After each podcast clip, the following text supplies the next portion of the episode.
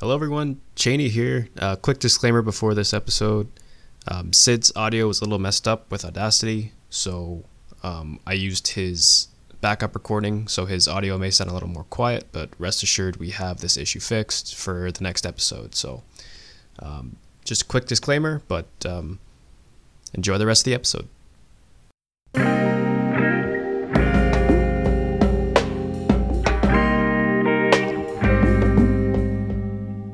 Sid, I got a question for you. Shoot, buddy. What is rule zero of the internet? Does the internet even have rules? Like that's a that's a hard hard thing to classify there. Did you not even What watch Don't Fuck with Cats? I I did watch it because you put it in our notes, so I had to. Rule zero is that an, an official rule that I might have missed on or what? That was like one of the first things in the episode, or the first episode is rule zero the Oh, internet. rule don't, zero don't fuck don't with fuck it. with cats. Right. Yeah. Okay. I thought yeah yeah that is that was explicitly mentioned, so that should show how good I am at clearly listening at things. Yeah, I do remember that. How do you how do you like that documentary? Yeah, that. So I, I've been meaning to watch that for a while, and people have just always been recommending it to me. But I finally got a chance to watch it, and it blew my mind in the weirdest way that like we're Canadians, and the whole documentary focuses on this insane cre- Canadian murder mystery story that happened a couple years ago, and I, I this whole thing just went over my head. So I'm thinking like, what parallel universe did we shift into? You know that this just happened. And That's what I was saying. you know, Um, yeah, it's like I. How did we not hear about this growing up? And especially you, because it, it more pertains to where you live I. But like, yeah, still. yeah, it's really close. It's a really the story hits really close to home, and and it I found it weird like how it, it it was almost like watching a narrative film. Were you getting that feeling like this seems too well made at some some weird points? You know, it Like the- seemed like such a perfect story that Yeah. I was surprised that it wasn't made up because the things that happen in that in that documentary are like some of the the the most batshit crazy things that I've I could ever see, and it's all thanks to well the internet. Yeah, I mean, the, it it really goes to show the internet is just this um, almost like an abyss, I guess. Like it, it's neither good or bad out of what comes out of it. It's really just what we make out of it. But uh, Cheney, why don't you go ahead and kind of give us a small synopsis for the listeners that don't know what we're talking about or, or just aren't aware of the story? Why don't you just kind of explain a little bit without spoiling? Um, without spoiling, um, a Facebook group gets together and they try to figure out the identity of a man who um, made a absolutely horrific video of him killing kittens. Um, and from that simple concept, it turns into an international murder mystery, which, you know, I know it sounds like a big ramp up, but like it is it's incredible how how it goes from such a small scale to literally an international scale.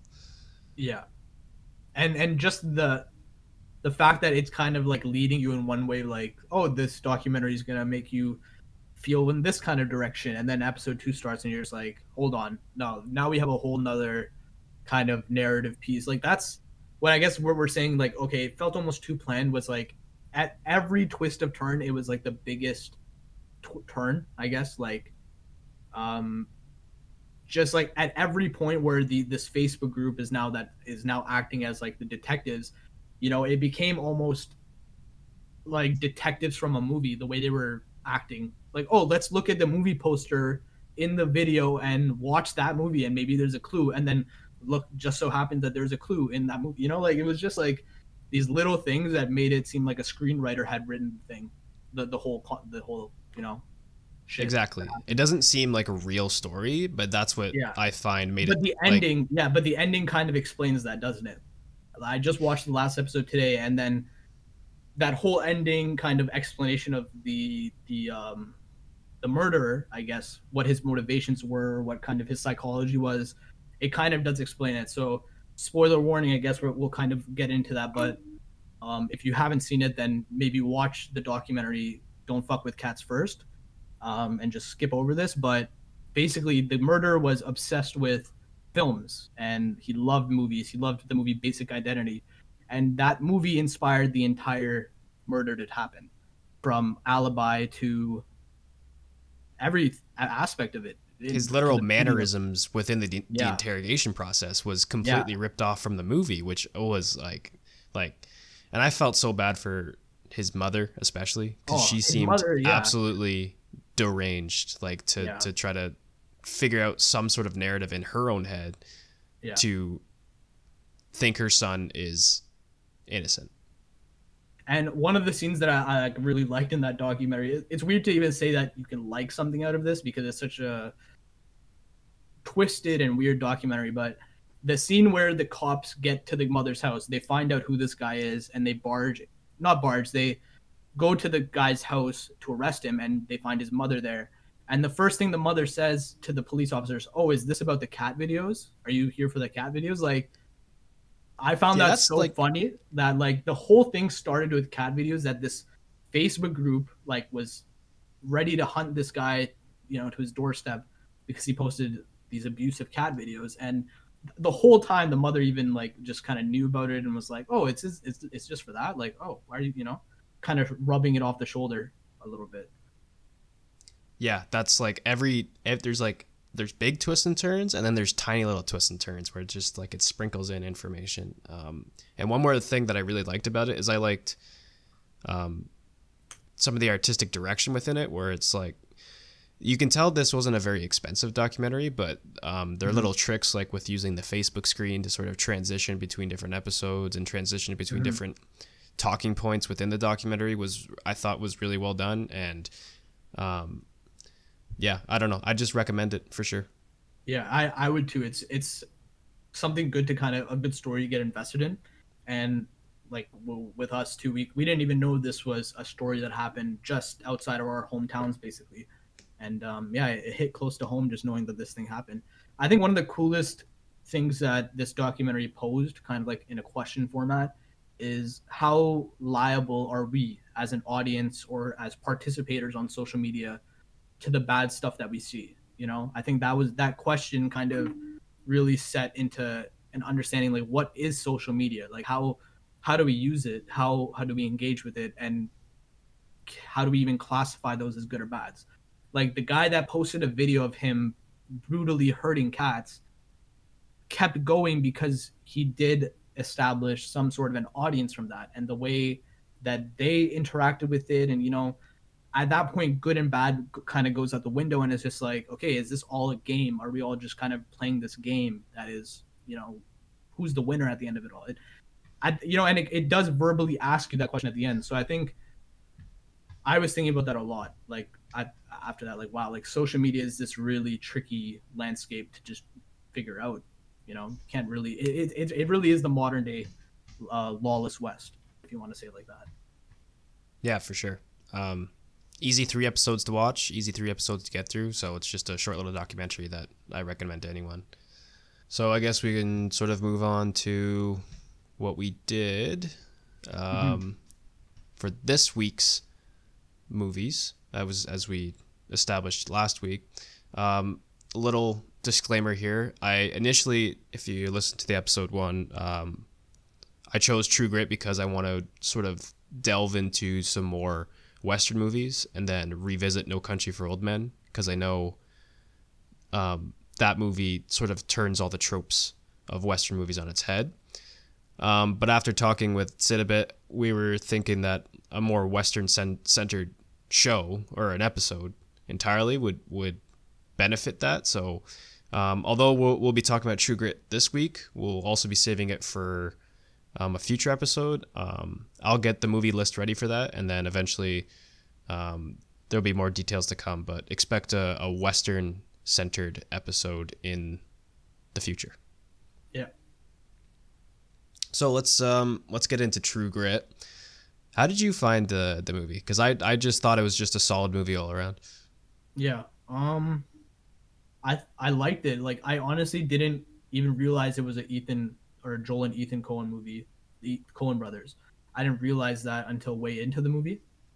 Um, my first time watching True Grit, and yeah, you know, I thought it was probably like just about an okay movie. Like it will probably serve better in a second or third viewing for me. But as far as as far as entertainment wise go, I was decently entertained.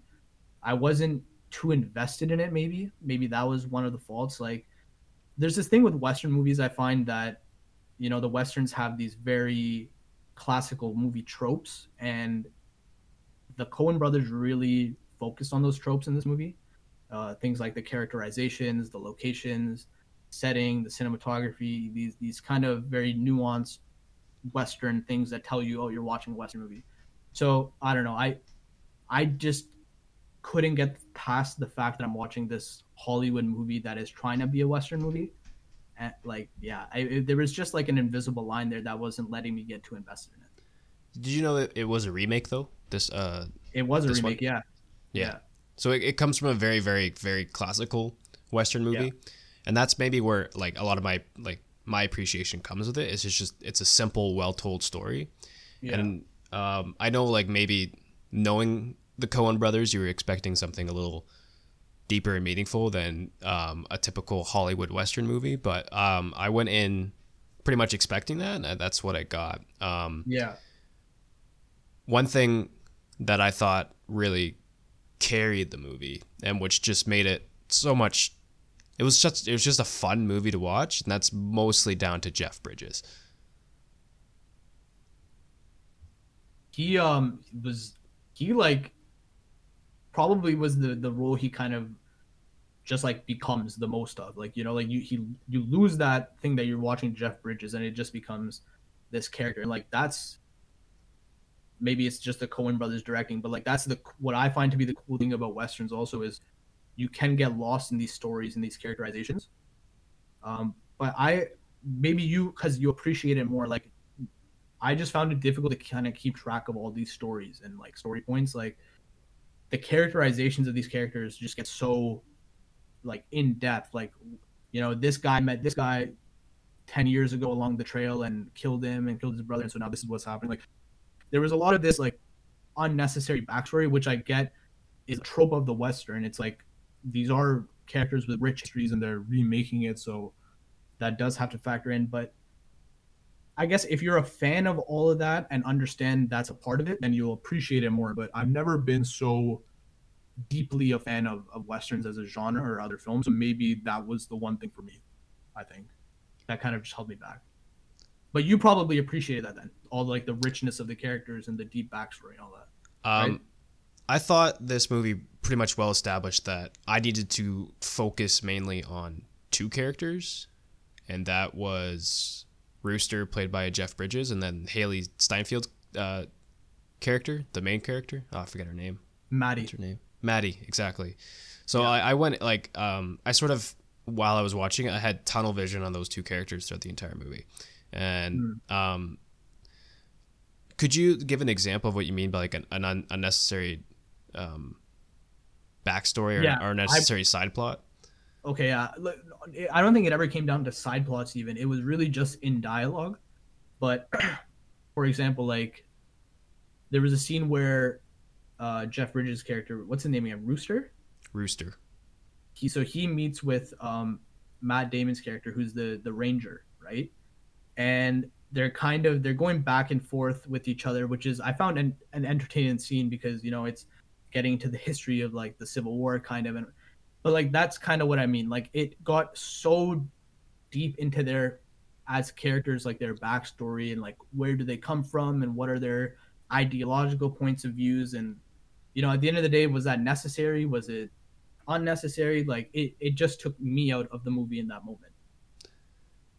I felt it was necessary, I guess, for the plot to move forward because there needed to be that that that Conflict, breaking that right? conflict, that breaking off point. So and and westerns are centered around a certain time period after the Civil War, and that's still um, a, a big contention with with characters after that because you know you know either fought for the North No, or you I fought for the South. and- I, I, I see. This is what I'm trying to say. I guess I get everything that this movie chose to do, and in all for all intents and purposes, it probably did it excellently, like to 100% of value.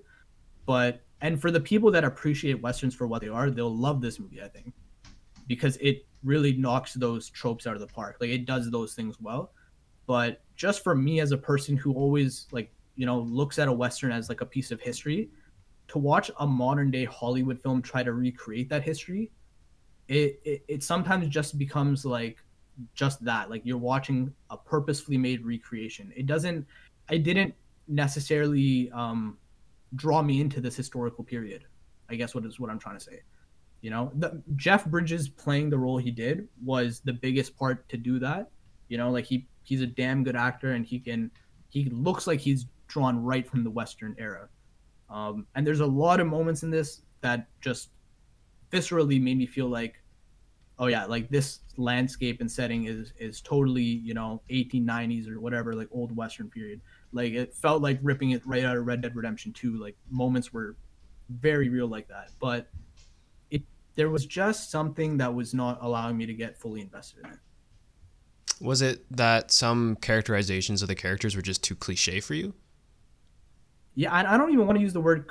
It, it could be that. I don't want to say the word cliche because that's almost what a Western film is trying to do is like play on the cliches in, in some weird way. So maybe it did all those things right, and maybe just personally, I feel it like you know, for me, it just didn't work.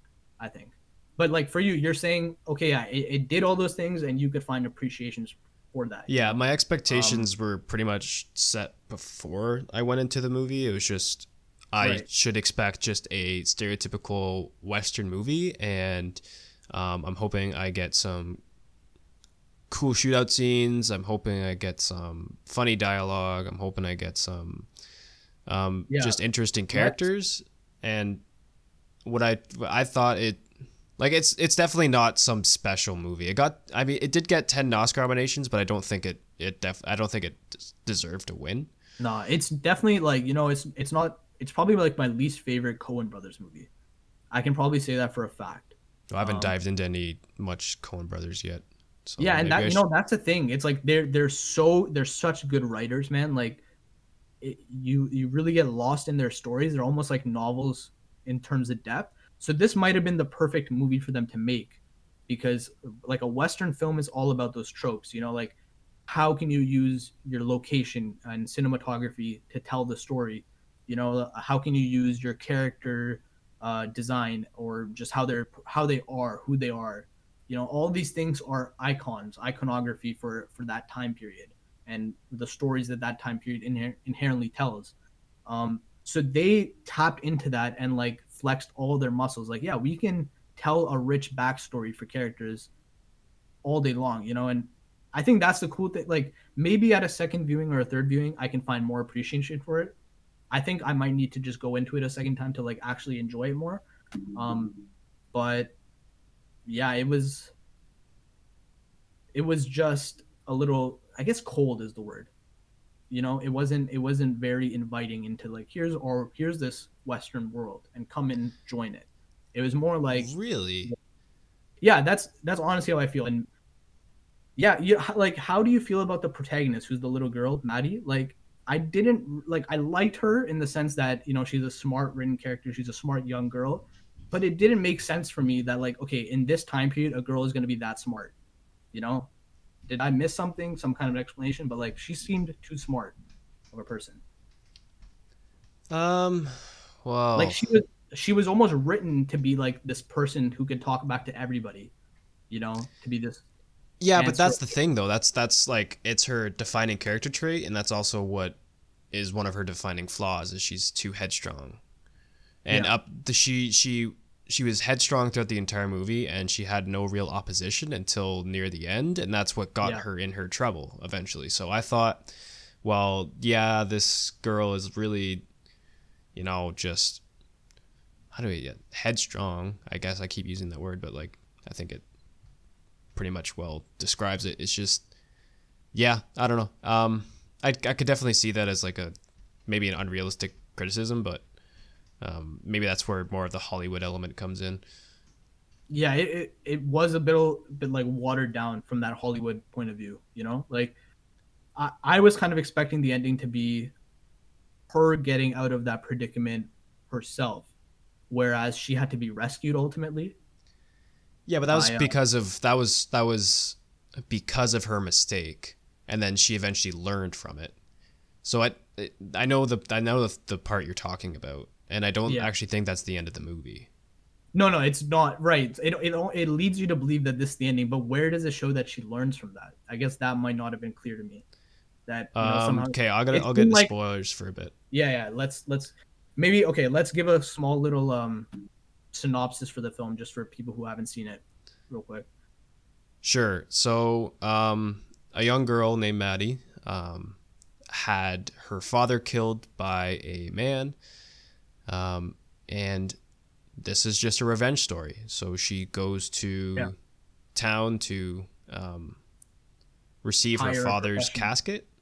Yeah, but also hire somebody professional, basically. Yeah, uh, she wanted to hunt- hire a U.S. Marshal to Yeah. help her hunt down this man because he was on the run and bring him to justice, whether by her hand or whether by the hangman. She didn't care. She just wanted Yeah. to see this guy die. Yeah. So yeah, get into spoilers. So what was your what were you about to say there?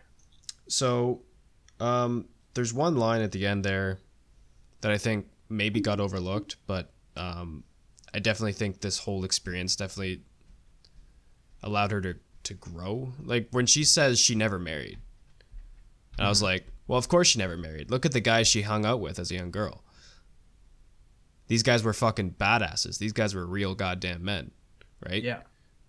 So she sort of had her expectations ruined for her for the rest of her life after that. Mm. Right? Because she she had this goal, this ultimate goal of revenge, and thinking that she could just be headstrong enough to overcome any odds and eventually just get it done. She had this is where I'll get into more of the idealism versus realism aspect of the movie for me Yeah. but she realized she did need help. She needed help from um, both uh, Rooster and and the Texas Ranger that Matt, Matt Damon plays. Yeah. And um, I think the whole point of the story is her just going on a classical adventure. You know, call to adventure. She meets these crazy characters, and then eventually, when she returns home, things are the same, but they're different for her. It's a lot with um, it's it's very reminiscent of Lord of the Rings as well, which you haven't watched, but you should. So, um, That's a huge bomb right there. People are like, "What the fuck? You haven't watched Yeah, Lord of the Rings, yeah. man?" Like, exactly. yeah, Yeah, yeah, I thought I'd throw that in there, put a little extra pressure on you. yeah, for sure. That that's gonna happen soon. So, um, it definitely visually it shows that she's changed because she lost her arm. Yeah, Um, and then temperamentally, she's still headstrong, but that's I guess Um, what I couldn't get over. It's like she physically changed because she got battle damage essentially, but her yeah her she didn't like learn. What did she learn as a character? You know, like did she? She just kind of settled more into her ways almost. That like I'm fine on my own. Like you know, she was before all of that. She was already this independent and s- smart and strong young girl, and after all that, she's still independent, smart, strong young girl who's probably a little smarter and you know but like it- yeah. But it before I kinda- thought she was um before while sh- like during the movie, she was a very idealistic character. She had this very yeah clear yeah, understanding of what her goal was. yeah. was to- her version her version of justice also is very firm that this guy needs to die you know Right. from my hand or, or whatever like he can't die and also to the point where he can't die in your town where he's also wanted but he has to die by me and in my law or in, in my form of justice. That's how it has Yeah. to be done. So she Right, had this so she- very idealistic version of her own justice, and then Right. when you actually meet the guy she's trying to um, take in, you realize like he's not this super villain, this mastermind, this super evil guy that has been potentially played up for the movie because like the Texas Rangers after him, she he killed her Yeah. father. And when you actually meet him, he's a bumbling idiot who plays Yeah. fifth wheel behind the guy who can only make animal noises for Christ's sake. So when she like then actually enacts revenge, what's what she get after that? She falls into a snake pit. A literal representation of hell. Like like this is not the right thing to do. And then I Yeah. think she she after that she gets bit. She gets bit, right? And then she gets taken and she loses her arm cuz which is kind of the consequence for for the idea that okay to take justice into your own hands like that um, and your own idea of justice where does that bring you ultimately? You know she loses her hand. She she bite she shot it the bullet and then she had to bite whatever that saying goes whatever it is she had to pay the price at the end of the day.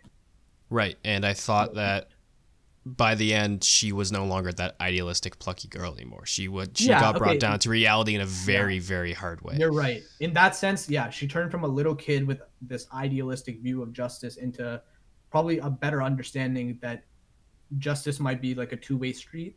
I guess that's my takeaway kind of was from that. Um, and you're right. You are you're kind of bringing that more into the forefront now. Um, yeah, Yeah. I guess go ahead. It just it, it almost like it had almost that arctic ending right with the um with the how in arctic the helicopter comes just off into the distance and then fade to black right from there pretty much. And like if, if we just kind of compare the two movies even though they're wholly different movies you know she comes up out of this cave and then the the rooster comes picks her up and they go off into the night trying to find some help. And then it right before it fades to black it's like off in the distance this light flickers on and then it fades to black. You're almost left like oh really? Like you're gonna pull off some ambiguous ending like that? But then it chooses to end in the future showing her as a young like a older woman um and shows how she's carrying her life at that point. So i found that interesting. What did you think of that? Like not ending it in the moment where you thought it should end um, but kind of continuing on the story a little bit. Like, what did you feel about that? I didn't think it should have ended at her reaching that outpost um, out in the indigenous lands. I thought, um, I thought I pretty much figured it, it should carry on because it started off with narration from the older Maddie, Yeah, right? So you know she Yeah, makes I it throughout the end. that's true. I, I didn't. I honestly didn't even in the beginning connect the two dots there. That this was an older um, Maddie speaking. Yeah, so it, it starts off with the older Maddie speaking, so it's like I I thought it was very relevant to finish off on that older Maddie. Like it's it starts off with the older Maddie saying like starting up the journey, and then it finishes with the older Maddie then reflecting on her journey and how that changed her. It's like Yeah, it's almost a book ending in a way. It did feel like the finishing of a book in many ways. yeah, exactly. It's it's a very like old old classical style story in that way, and that's why it's. I don't even know when the the original's from, but it it's I know the remake was way Yeah. way way after. I think that's one of the limiting things potentially for the Western genre is like you're very tied to this classical form of filmmaking, and just the way to, you know, I I, I like these type of westerns that are like considered maybe a neo western or new western movies that are, you know, you take the tr- established tropes and then can play with them in like very different ways. Um, Right. I like to think of westerns as man comes to town, or sorry, whatever. It doesn't even matter. Like person comes to town. There's a problem in the town. Person solves the problem and leaves. Yeah. Right. That's sort of like that- the main. That's super. That's super like A, B, and C version of a western. But there's so many like different types of westerns, even from that standpoint. right? Exactly. That's why I think like the genre is actually bigger than we think it is. Yeah, it's it's a big genre, and you know, like I remember when I was like looking into western films, and you you can categorize westerns into different subcategories essentially. Like the western genre is a much bigger genre than just one specific type of film. But I think what what a western is essentially is these icons, this this like symbol of what um, America used to be, which is like the cowboy hat, the riding off into the sunset, the the vast big mountains off in the in the distance, and the Lone Ranger kind of going off with this horse. You know, like those kind of visual elements. Like westerns are entirely built around that, and and I don't know, like what I find interesting is how can you tell a story using those visuals, but not tell the same story over and over again. I think that's what I find interesting. You know, like sure we, we know what we know what the what the lone ranger is. We know what the professional bounty hunter is who is no longer you know he's he's just in it for the money. And oh by the end of the movie he has a heart of gold and he, he saves people because he loves people now. Like we've seen that a million times. Like you're born into the world understanding these stories. But show me something that's a little different. Show me where the the, the bounty hunter is still an asshole at the end of the movie. He hasn't changed. You know i think that is the type of western that we don't have anymore or that we maybe never had. Huh, that's a good yeah. I, I guess you could hmm. That'd be tough to pull off though, for sure. Like if if I mean not like specifically your example, but like to take to reinvent it a little bit. Yeah, Yeah. it's like to take classically written characters and try to reinvent it. And let's not even get into Star Wars because No, that'll be a five-hour podcast. But to like, you can see how troublesome it becomes when you try to take classically written characters and try to add sort of more neo elements into it, more Sure. Have you- nihilistic have elements. seen- have you seen the movie The Assassination of Jesse James? I haven't no. Or I, the movie's a lot. The title's a lot longer than that. I think I might have butchered it, but um, yeah, this movie title is called The Assassination of Jesse James by the coward Robert Ford. That's the whole title, and that is almost like a neo-western movie, um, where it's about these ca- classical characters, real-life characters, with the rich backstory and characters towards it. But the way it tells you the story and the point of view of which the story is told is it's not like that that kind of ABC hero comes into town type of storytelling. Like it's super new. Like and it doesn't feel new like oh this is a Hollywood film trying to tell you a story from 100 years ago. It's it's new in the sense that okay, filmmaking has evolved, so how we tell stories should also involve. So like I would recommend that too. Like if you want to watch a western that's kind of classical but tells tells it in a different way, that's a that's definitely one of those movies. Then, yeah, there's also again, and we'll get into it.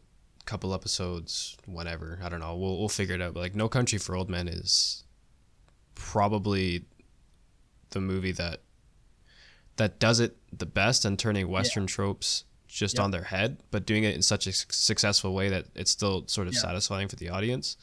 the way I see No Country for Old Men, sorry, I, I didn't want to cut you off there, but just the way I see it is, is like that is a sequel to the Western genre, as if like that movie understands what the Western genre is, and its goal is to like tell the story of what is it today. It like this is what it was then, and now what is it today? Yeah, that America is shows- dead. yeah. Here And is what are those characters now doing? What are those, or what do those characters stand for doing in today's world? I think. Yeah. Um. Yeah. That's a great example. But uh, overall, I think True Grit's just a fun movie. Um, I, did, I kind of want to circle around back to your to your. You don't really have to reply to this, but your your um, your your take on it being a cold movie. I never I never got that. I thought it was a very warm movie. I couldn't help but smile whenever Jeff Bridges was on screen, just doing his Mm. doing his thing, and it actually made me like when you said it didn't really it wasn't an inviting it wasn't inviting you into the western world i think well this is just what i did but like uh, in that scene in the cabin where they're drinking whiskey i paused the movie i went up and i got a glass of whiskey because i wanted to sit down with rooster so um that's probably like a more of a personal preference thing though it's like i went in expecting a classic western you went in probably expecting a classic western, but you're not just a big fan of classic westerns. It seems. No, yeah, I think that's yeah, and you know that's pretty smart, honestly. You kind of um, uh, you brought yourself into that world a little bit with the whiskey. That's a smart idea, honestly. and uh, yeah, I I don't know if I have really an answer for that. Maybe. Yeah, it's just it's just one of those things where it came down, and you know I I, I don't want to paint it off in a way that the, it's the Coen brothers directing that didn't work for me it could be that way, but like I do like the Coen brothers as filmmakers, so um, I just think it is. I've I've seen those tropes enough time and time again that this didn't do anything new for me, you know that. And I looked at it afterwards at the end, and it's like, oh, it's like ninety percent on Rotten Tomatoes, and it got fantastic reviews, and I just couldn't see any of that afterwards. You know, I just couldn't see it being that amazing or monumental of a western film. Like, there's. But there's you would agree, it's just it's a solidly made film. it's a solid but it's like okay, okay it's solidly made but it's like mediocre at the same time if that makes sense Solid as in the execution, mediocre as in the if you compare it to The any actual other content. film in the genre pretty much. Yeah. or I yeah I like yeah exactly exactly that. It's solid in the execution because you know it's almost hard to fuck up a western film. It's the the tropes and like kind of the rules are so set in place. And this movie doesn't do anything to break those rules or bend those rules or very rarely does it do that.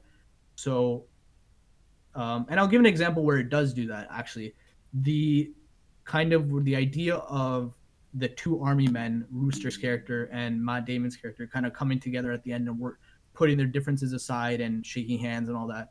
Like that was cool you know like that's a that's a statement about america today versus yesterday and like all that stuff.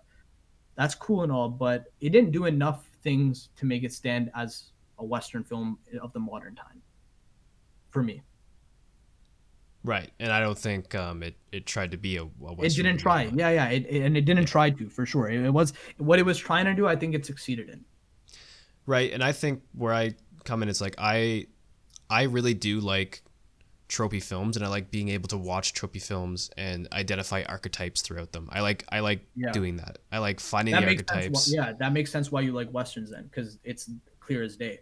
Uh, the archetypes. Well, I'm not sure if I like westerns yet. I haven't really delved deep into the the genre and that's why I want to do that one episode with them, but Okay. Um that that that's also why I chose this movie because I I heard it was a very very typical western movie and Yeah. That's what I got. So uh, yeah, um, I'm really interested to see like if our audience, whoever's listening to this, if you guys have seen this movie, True Grit, what do you guys think of this? Um, you know, let us know on Instagram and stuff, or if you have seen it. How does this movie stack up with other westerns? Because this was the first time I think both of us have watched this movie. Um, and like you just said, you're not too steeped in western films, and I'm not either. I've just seen a couple but I'm interested to see like what are other people's opinions on the fact of how this kind of stacks up with other Western films, I guess. So let us know on Instagram on our Instagram page. You guys can always suggest us new movies and comment on the movies that we're talking about too. So yep. So Anything said, else you want to um, add to that, to me? No, no, that's that's good. Um, I was just letting you sort of help us transition to La Haine, your choice. Yeah. Okay. Cool. Um, so pretty yeah our topic for this week is kind of interesting because we're talking about two movies that are so polarly different in in style in the countries that made them and really just the story that they're telling um so quick synopsis on La Haine. La Haine is this political drama movie that was made in France, uh, set in 1995, and it also was made in 1995 and it was kind of set around these riots that were going around the time of the 90s throughout the 90s and the late 80s um, all kind of the conflict to do with the the basic the minorities of Fr- paris i guess to be specific or france in general the minorities who came into conflict and clashes with the police and just the unfair treatment that the police imposed on these minorities and the the places that they lived and so with this movie works with that as a setting as contextualization and basically shows the lives of these three teenagers who kind of live in this world and how do how do they maneuver and navigate through the world. Um, so it's very loose on narrative. It, it almost doesn't have a narrative, but and it just shows you kind of it is really much just a day in the life of these characters that you're watching. Um, so I've seen this movie like a hundred times in the past two three years. Not literally obviously i've probably only seen it like a handful of times but it's one of those movies that i've always been drawn back to and so i was eager to share it with cheney. So i'm i just want to know cheney what were your kind of first impressions watching it for the first time? Well it's definitely something a film student would really love. There's lots of sort of things that i picked up on just as a fan of film but i'm sure like that you sort of gush over as a creator of film so um, I uh, yeah. What were what was it like? What did you find? I guess intriguing, like as not from the, coming from the technical side of things, but uh, maybe a story you weren't too familiar with beforehand. What were what were things, or even a of a country or a genre you weren't too familiar with? What were the things that kind of drew you in? When you said loose story, I didn't know exactly what you mean until I watched the movie. Um, you're right. There's like I can't even outline a plot that happens within this movie. I can just outline events that lead to other events, and it's right. It's it's an interesting take on on how to do a story for sure. Yeah. Um, I'm not sure what the the intention is behind doing it that way. Mm-hmm. Um, it left me slightly confused, as in, you know, I mean, you definitely still see like the main thing I I pay attention to in movies is characters, and you definitely do see characters grow and they're established, and you know their goals, you know their ideals, and how they change throughout the movie is is done in a very interesting way, but it's mm-hmm. just not done done al- alongside a plot, which right. I found yeah. I'm not saying and it's yeah. good or bad. It's just that's just the way the movie's made. Sure. Yeah. There's almost there is that lack of guidance, like as the plot is supposed to guide you as an audience, like along with the characters but this doesn't have a, a that kind of structure. It's it's different uh, structure. And we were talking about this maybe a week or two ago about you know writing characters in movies and and when you write, are you kind of writing the character into the world and letting the character kind of find themselves and figure themselves out, or as a writer, do you kind of have everything pre planned and pre structured? And you know, like when you watch this movie, it feels very much as if they're just real people that you know are just here and surviving and living. Like it, it seems like this could be a ripped off real life documentary.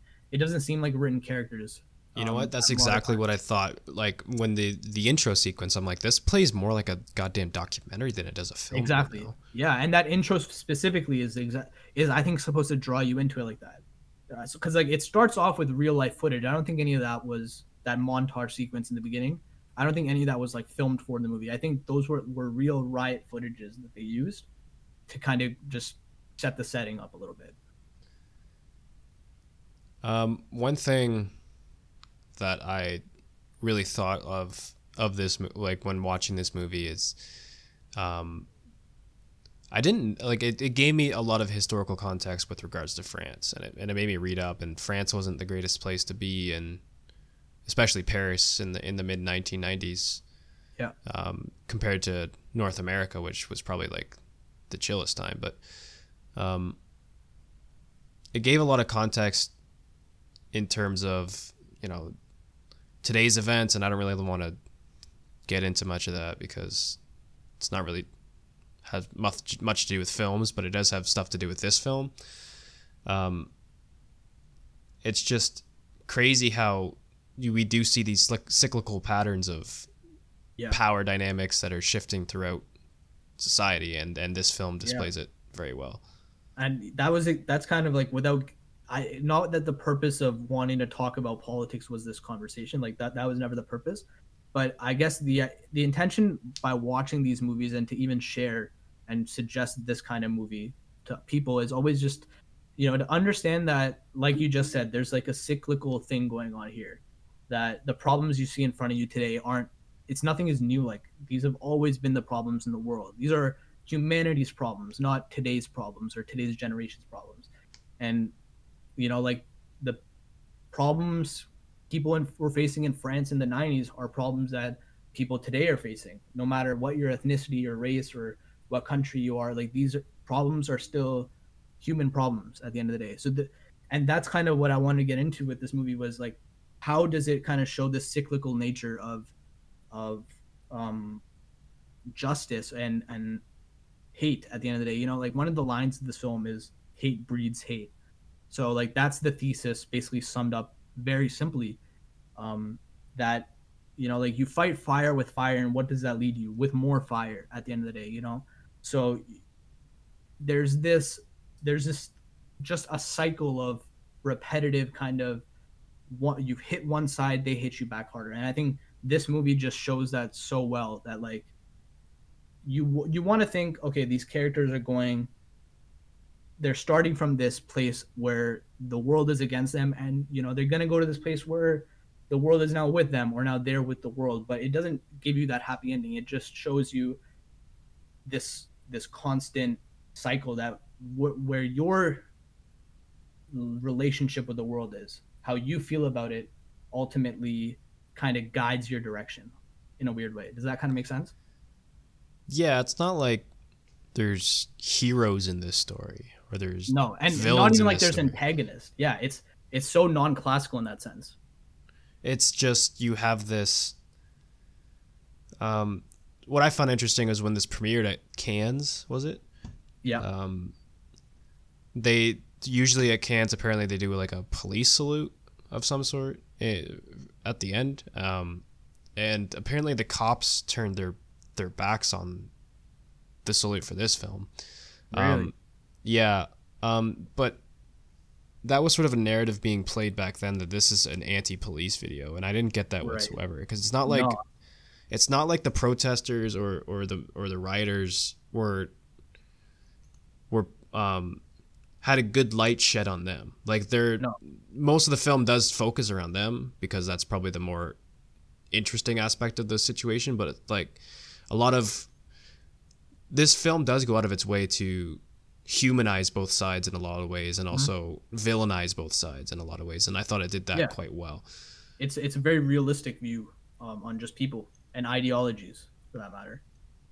Right. So as these ideologies clash, it's just over and over. Uh, and that's what it is yeah that's it's not it's not people as in oh you're a cop and you're street kids that we're going to inherently hate each other because like you just said you know the film really takes its time to establish just ideology so there there's that cop character i don't know if you remember him specifically like i don't know if his name is also ever said um but he's the cop that kind of tries to get the kids out of trouble or he he kind of tries to give them a bit of guidance and he's on their like he's looking out for them you know or you know do you remember yeah, he's like a father Tulsa? figure. He's like, what the hell are you Yeah. guys doing? yeah like and you can understand like maybe he started off in the same world that they did but he got out you know maybe he wanted to make difference through the system um because he's very like it, it shows like there's two kinds of cops essentially like there's the cops that are abusing their power and and you know which happens and then there's this there's this one in one instance of one cop who is looking out for these people who maybe he was that guy. He was this kid from the ghettos and he knows what that means. So he's looking out for them and he's trying to ensure that they don't you know clash head to head. But then from the opposite side then you see like there's some of these kids that don't want to embrace or they don't want to change for the better. They they're buying into the cyclical nature of hating Yeah, they're So- just breeding more hate. They don't look at. They don't want to be introspect. Like it. It takes.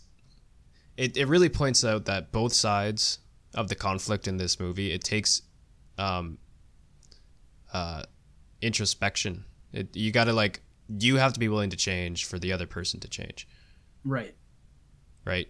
Or if we're, if we're like if I'm sort of personifying both groups as people, it's like but okay i'm gonna play devil's advocate you for a bit because i think i kind of agree with you but i don't think the movie is even trying to say that. Um if okay we'll get into spoilers now i think a little bit. Um so if you haven't seen this movie please watch this movie and maybe come back to the discussion.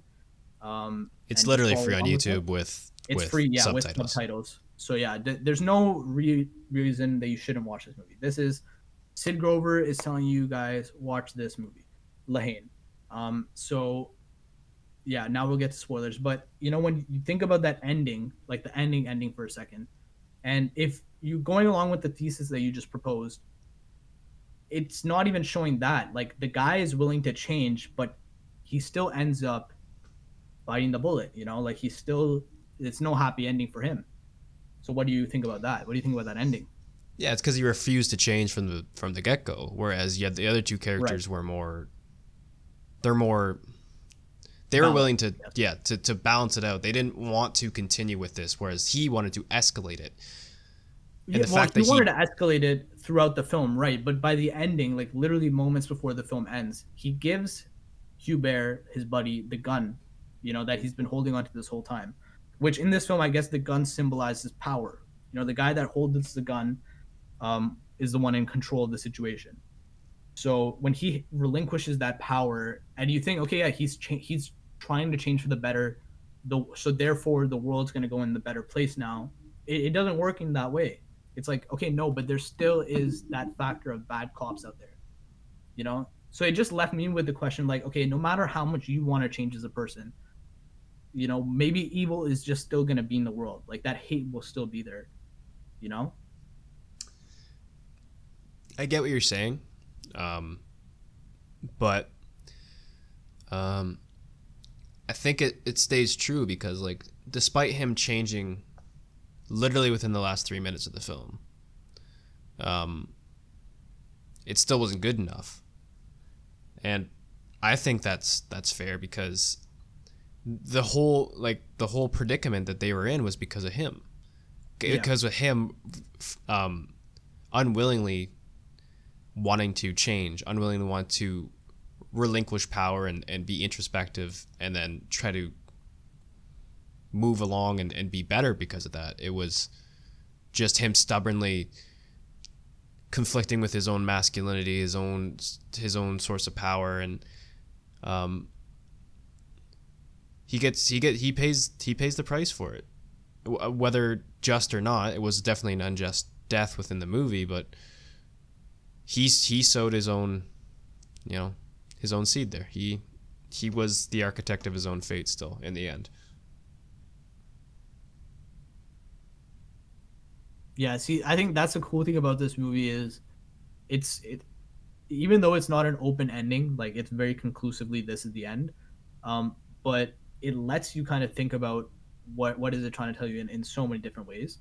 And I think just one of the things I kind of took away from it was just like and we touched upon this is just like the cyclical nature of justice and hating and power and like that that dynamic um, that just kind of runs societies, you know.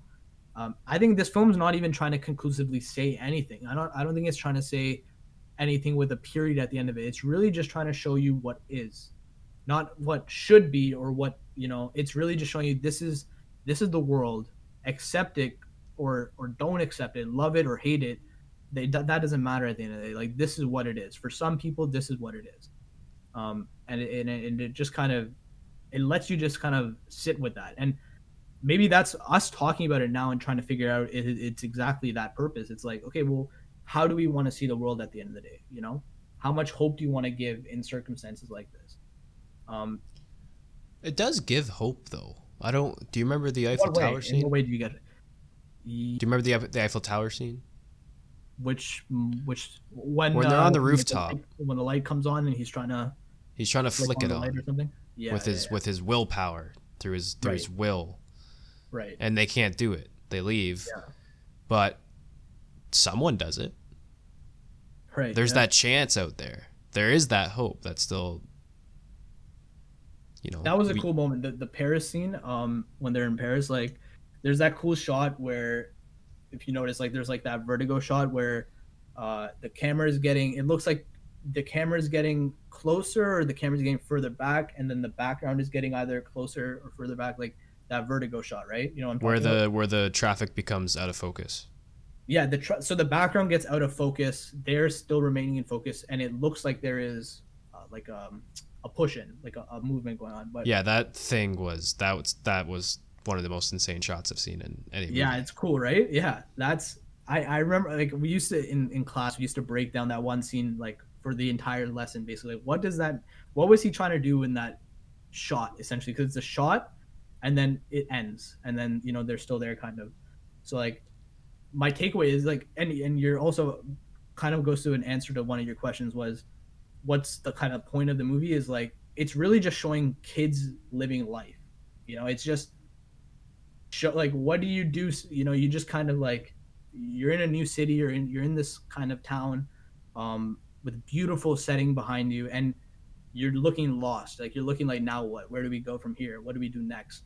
You know it was very it was just like a human moment. It was just like a very this isn't a matter where we're just going to stare off into the distance and like oh my god it's eiffel tower let's look at it. Like no i was like just real people in in the real world what would they be doing you know like a like a kind of yeah documentary in a way Yeah, very much, very much, and that you you touched on characters feeling real, and they do.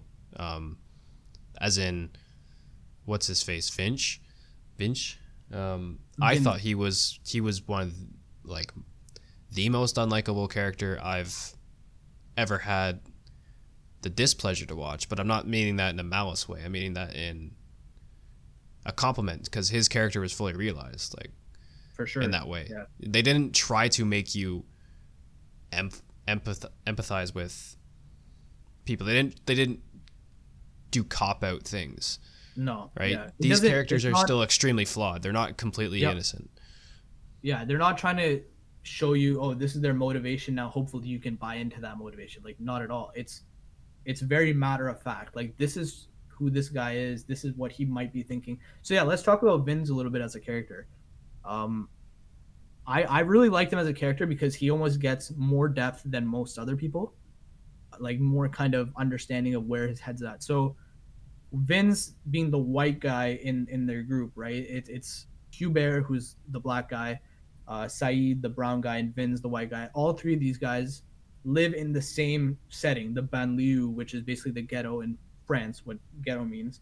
Um, and so they all come from the same setting, and basically this racial tension that is is heightened around the brown and black community, based the minorities of the area. It's it's heightened against them, and there is a scene where where they get pulled over by the cops, and the cops grab hold of Saeed and Hubert and physically detain them and arrest them and kind of because Vince is kind of maybe looks like he fits in more in that neighborhood or in that area, he is able to run away or he's able to free himself or something.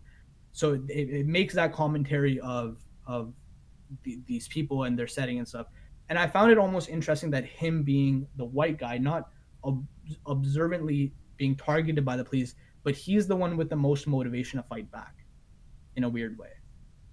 Uh, I what think you, I read somewhere that, that that character is Jewish in the film, so it's like he is he is Jewish in the film. So yeah, he right. So that persecution is not alien to any of these characters. They must have all faced some sort of um, kind of thing by society, some kind of struggle. But you like you get a very clear sense that the the colored characters in the film, the, there's a direct conflict against them but what is what's the beef against Vince? Like the whole time he's saying, "Yeah, like they killed my friend, so now I'm gonna I need to kill one of those cops." But none of like the other two guys never say that once. They're never like, "Oh, like Hubert's gym burned down." He never said, "Now I need to kill the guys that burned my gym." Like he's Hubert as a character is always looking for that middle ground. Saeed is is almost like the the middle ground himself. Like he's the balance between two ideologies in his friends group. So my question is, where does Vince, which I think I have the answer to it, but I just want to ask you, where does Vince get that from? Where does he get that aggression from? See, the other two characters don't really struggle with masculinity in the same way that Finch did. Um, okay, yeah, expand on that. Saeed, he has his older brother with him who acts as basically a father figure to like, you know, you know, get his shit straight every once in a while. Like I know we're, we're in yeah. a fucked up situation, but don't be a fucking idiot, right? that yeah. kind of father figure that you that you need in situations like that. Um, Hubert is a father figure himself. He's sort of yep. the man of the yep. house, and he's really realized that role. Whereas the intro to Vince is he's looking in the mirror doing the taxi driver thing. The you yep. talking to me? Yeah, yeah, that stuff. So, he's more of a kid. He's like he's uh, a like more immature, I guess, in that way. Yeah, he, he he hasn't grown into his masculinity yet, and he needs to find some way to um, confirm that. So that's where the gun comes into play, where you know he thinks masculinity yep. revolves around or like revolves around power, whereas it, yeah. it, revolves well, around responsibility. Yeah, you just said that the I think key there is like the way he earns that, I guess, respect, and he says that very clearly. Is like Hubert asks him, "What are you gonna do with that gun? What is that gun gonna get you?" And his response to it is respects on the street, basically like obviously in French, so I'm paraphrasing. But he says something along those lines where it's like, yeah, I mean, if I kill a cop, I'll be respected more. And that almost goes under people's nose at first, but that's his underlying motivation. You know, he wants to be the man of the streets, and he thinks the way he's going to get there is by the shit he sees on movies all day long. Um, and that kind of ties into him reciting the taxi driver line. The the, or you think you're talking to me, talking to the mirror. You know, like he's he's trying to embody these Hollywood characters or these move things he sees on the movies as being, you know, hard or being uh, respected or being like you know tough on the streets. He like, if he just looked at his friends, if he looked at Hubert and sees like, okay, Hubert is a guy that is the man of his house, who is trying to make a better life for himself, who is from the same streets as you, you know, and doing something better. Is is that's a viable option just as you know as any, but like you know he doesn't even look at his friend like that. No, not at all. Um, oh, what was I gonna say? Oh, Okay, can you can can you continue off that point? I, I lost track. of what I yeah just yeah yeah see if you can add on to it but basically like yeah what i'm saying is just I, from where motivations go is like he, he Oh as a- right, yeah. His motivations are muffled. Like that's what I was getting into. He um this is how I tied into True Grit a bit. Um I always I put the um the idea of Maddie in True Grit, her idealism versus reality, like the situation she's in. She has a very idealistic view of what revenge is versus what the reality of it is right and the consequences that come with that. Um, Vinz is the same way, where he has a very, very idealistic view of what justice is, yeah and um, when he gets brought down to reality, he pays for that in a similar way that that Maddie did.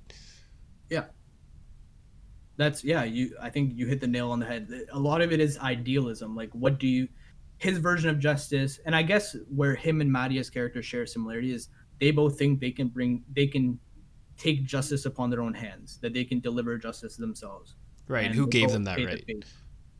right uh who gave them that right Yeah, and, and instead of no one giving it to them, they just try to take it, which is yeah where the conflict comes earned. from.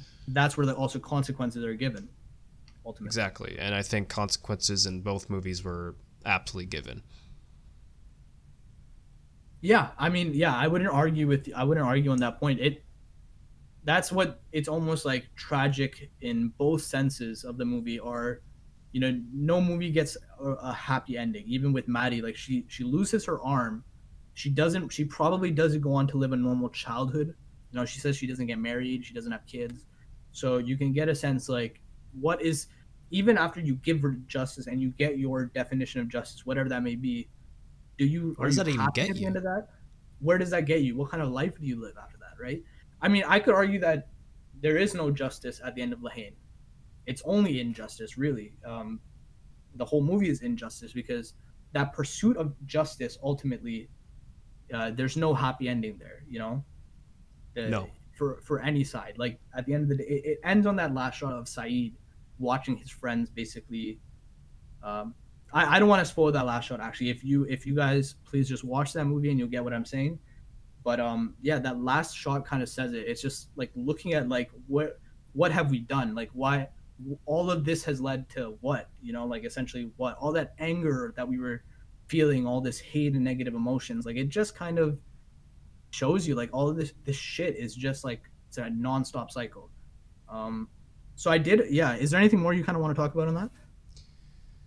Um, it's not a fun movie to watch, and I'll just put that out there, especially with today's context. Um, Yeah. Okay. That's fair. it's a rough watch, not in a again not in a malicious way. That's a compliment. Um, Yeah, it's it's eye opening, right? Like you, It's you raw. say- it's raw. That's the best word, I guess. Filmmaking wise and story wise, it's a raw film. It's brutally honest in its in its everything and the way it tells the story. Um, I think in the context of today, I think it's the when I read it when I read upon how the movie was per, um, perceived back in 1995. Um, I don't I don't understand how they came to those conclusions of what they did. So I thought I thought it is like when you posted that this movie was still relevant for today. Um, Mhm. I 100% agree. It's it's Yeah. um, but a different in a different light.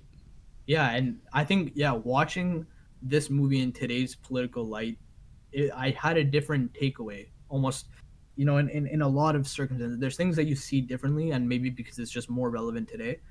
But yeah, like as compared to watching that movie from the first time till now, um, it it, was very it was eye opening. It was just very like okay, yeah, you know, like as much as you want to think that as society we're getting better it it's just kind of the same problems that are regurgitating somewhere else in the world with you know i don't know different people i guess or something Yeah, it also um, a lot of what this movie does. It speaks into sort of the nihilistic nature that's crept up through the 1990s and then through the mid 2000s. We society's come more and more nihilistic, where it talks about you know I feel like an ant in the galaxy, that one line or whatever, and then yeah um, I saw the direct uh, the director chose other than dialogue shots, he chose to do absolutely wide shots, just to show how small they are in this big world they're living.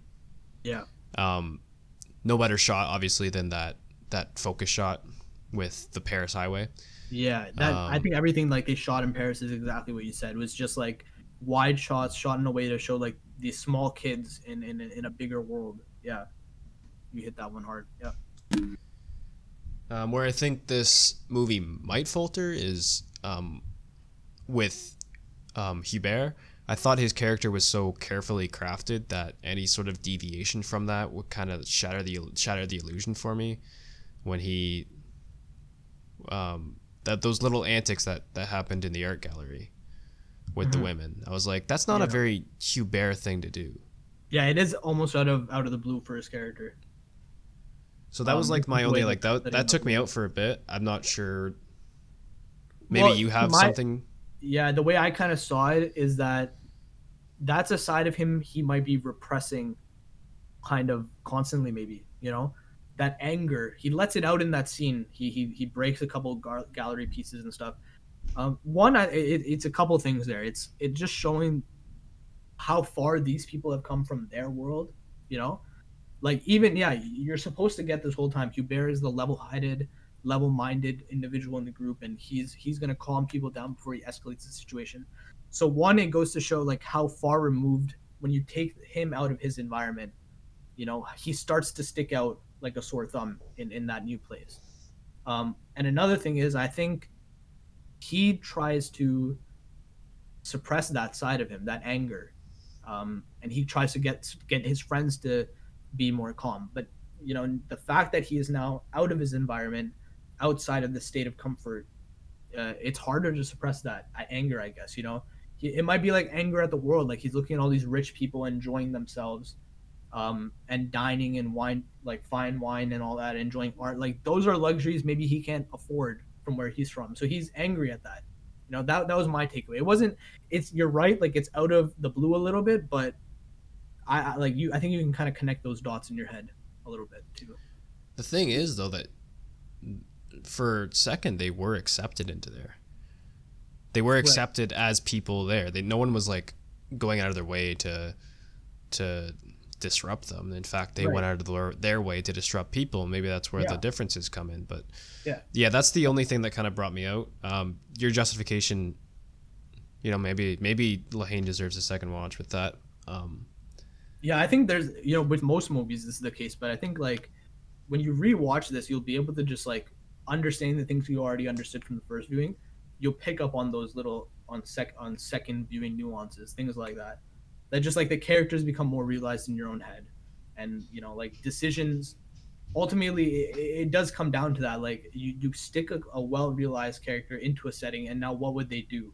Yeah, it often it it leaps off the page I found in this movie that like it was less like what is the writer thinking and this is now from a writer standpoint where the characters go it was less of that and more of what would real people in this situation get into you know Right. Okay. Yeah. That's actually I really appreciate that because a lot of the times I feel like writers try to um, they want the scene without doing the work. Um, but in this case, it Mhm. definitely seems like he just let his characters grow yeah by themselves without without like Yeah. having a fully realized scene that he wanted. He made characters and then he didn't position the story to try to get certain scenes. It's just that these Oh. characters would cause these certain scenes.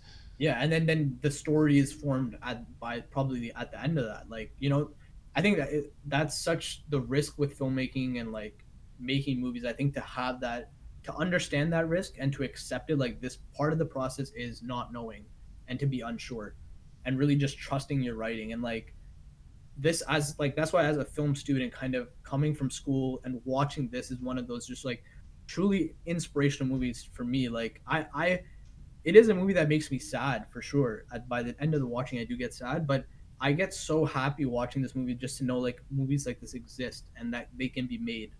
Like it's a black and white film but it doesn't have to be black and white. And because it's black and white really adds so much value to it. It's not just an aesthetic uh choice you know like oh black and white can be it's like kind of hipster so people will like it in 20 years or something like that. Like i'm sure nobody thought of that there is a integral reason for why the film is shot in black and white and why it's that kind of contrast of black and white. Why You know is I mean? that? Like, I can understand well- like like from a movie like from a lighthouse perspective. yeah. Well, I think be it's black just- and white, but it's really trying to get that just the idea of contrasting images the whole idea is this contrast of what happens when you take these ghetto kids and put them in high society art galleries. Well this is what happens and this is what they're showing you that contrast. What happens when you put you know these what appear to be ghetto kids but were actually can be intelligent kids you know people who have a lot going for them. What happens when you show a day in their life rather than what the media tries to show. Um, and there is a scene that kind of speaks on that a little bit, where it's like the media is trying to paint these guys as violent rioters or whatever, and they're like, "No, is that that's all you guys think of us is what you show on the media, but like, you don't know who we are, you don't know what our story is." And like that's the whole point of this movie, and that's what that's what I kind of mean by the contrast. It's like it's not just black and white. There's so much gray area. There's so much middle ground, and that's what this movie kind of spends a lot of its time navigating is that middle ground. oh cool. Yeah. Um still yeah, another movie that I'd highly recommend. Yeah, uh, yeah, for sure. I don't mean to go off on rants about films, but that's a film I can probably talk about for hours. Like that's absolutely must watch. For sure. Um, so I think we can probably wrap this up. Um, Sid, what would you like me to watch for next week? for next week. Um, well, Cheney, how about you want to decide kind of rather than specific movies? Do you want to talk maybe about a genre in particular or period of film? Like, do you want to kind of go into from that direction? Um, I was thinking like, yeah, we can. Um, I want to do the Western thing, but I want to take some time to prepare that. Um, Yeah, I think because I think for like for that we'll have to maybe think of a couple movies like a, and formulate a list maybe something. yeah, I was that. gonna get a movie list ready, and then Yeah. So let's then- hold off on the Western discussion. But if you have a movie in mind for me, then I, I can think of something based off that. Well, one of the movies I have on my watch list, um, and it kind of ties into that last thing we talked about, like with the black and white, is Sin City. Okay. So I want to maybe continue off that, and we could have a little discussion about the use of black and white in film when it's when we have the technology that you don't really need it. Yeah. And we can see how because I I know Sin City's like uses it very effectively, and there'd probably be a lot of examples to talk about with, with regards for to that. Yeah, that's another movie I haven't seen yet, so I'd, I'd be interested in that for sure.